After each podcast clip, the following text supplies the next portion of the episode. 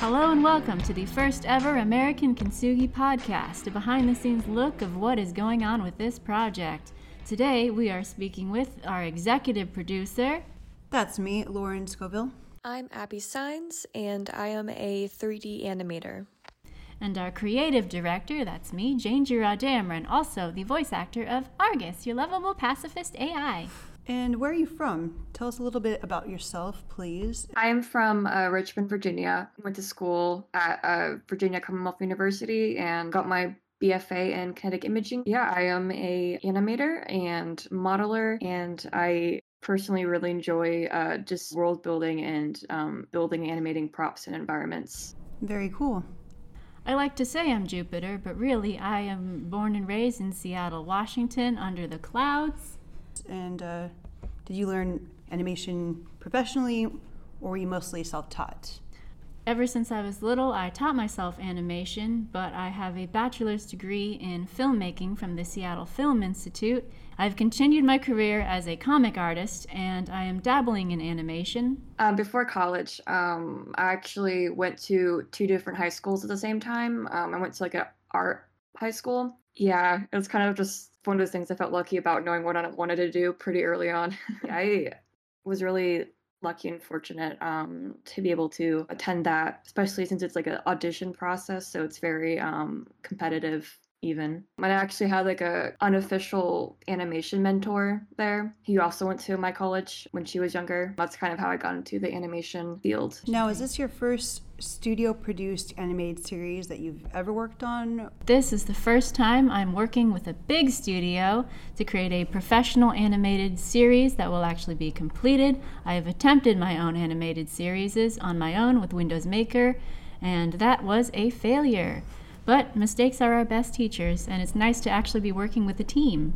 Exactly, not have to do it all on your own. And hey, failures, that's how we learn, right? Exactly. For animation, yes, is my first studio to be working with. Independently, I've been working on my own personal film I've been wanting to make for a bit. It is like very uh, 3D intensive, so I've been actually saving up for more technology to work on it, but it's a very like long process in itself as well. That's really cool. You said that you went to film school, so you've obviously done some short films, right? Why don't you tell us a little bit about that? Yes, I have worked on mostly student projects. I have not done anything big or corporate or anything like that. It's mostly been live action, but I like to take what I've learned from live action and translate that into animated films and my comics. Ideally, I would love to turn my graphic novels and my written novels into animated movies but that is later for down the road. Long term goals. I like it. Yes. Can you tell us about some challenges that you faced while working on this particular project? Yes, um, with the pandemic and everything that is happening in our crazy world, that has definitely caused some setbacks. We were actually scheduled to start a few years ago, but 2020 decided that's not happening. Um, so we had to learn to quickly adapt to the changing times and work from home and also in studio as a hybrid, but also our team is across the country, so we've had to learn to adjust. I'm used to working as a one man team, so collaborating was a bit of a learning curve for me, and it still is, but I'm excited. Take some of the pressure off you, I'd say, right? Oh, absolutely. A one man team can only go so far. awesome. Well, I think one fun challenge in itself is just trying to like imagine the world and trying to build out what you see in your own mind. I mean, as well as in photo references, of course. I think it's a very interesting challenge experience, but I think in itself it's really fun. So in a way, I kind of don't see as a challenge just because I'm really enjoying myself. But other than that, like it's yeah. I think seeing our project go from concept to creation is the most rewarding part because a few years ago it was just our ideas on paper and our plot points mapped out for the scripts, but we did not have the scripts in front of us, let alone be in front of the actors and watch them read the scripts and bring them to life. I think every step of this process has just been amazing and inspiring, and seeing the love and passion that the actors feel for the project also makes it easier to get through the difficult parts and the deadlines and the hurrying up and waiting and anxiously waiting for if we're going to get shut down or not with everything going on. Always hurry up and wait, right? oh, absolutely. it's been cool seeing the actors actually bring things to life as they do. That's their job, but you know, one of the best parts about it. Yes. But what's the part that you actually look forward to the most, would you say? I think, like any other creator of an animated series, I'm just waiting for the day that I can wake up and the project will be finished and I can watch it and show it off to everybody who will listen and just shove it in all of my friends' faces. Whether they like it or not. yes, watch everything cut together and see how everything goes mm-hmm. and just enjoy it. And also, my favorite part about being a part of a fandom in general is connecting with other fans in our project and seeing how they interpret our work because everybody can interpret the same thing in a different way and it brings us all together and creates a little miniature community. I'm inspired to meet the people who will actually enjoy this series in the future and see what they have to say about it. I agree. And uh, tell us about the concept to creation process. How do you take the concept art and turn it into an animation? As creative director, um, my job is mostly to make sure that everyone is on the same page, communicating with each other. I also fill in the gaps that our staff is unable to fill in, such as working on storyboards and just making the process a lot easier for everyone, a lot smoother, a lot of scheduling and social media managing. Um, my favorite part of the process of working on storyboards, because I've been doing that since I was little, it's fun to take the ideas and start seeing them physically in front of me and just manifesting the reality of this project. It's very rewarding, and I get to draw. I've been drawing all my life. It's, it's a lot of catharsis for me. Mm-hmm. You get to be creative as well as organized, which you're pretty good at. Oh, yes, definitely. I'm a Virgo. You agree, okay, good.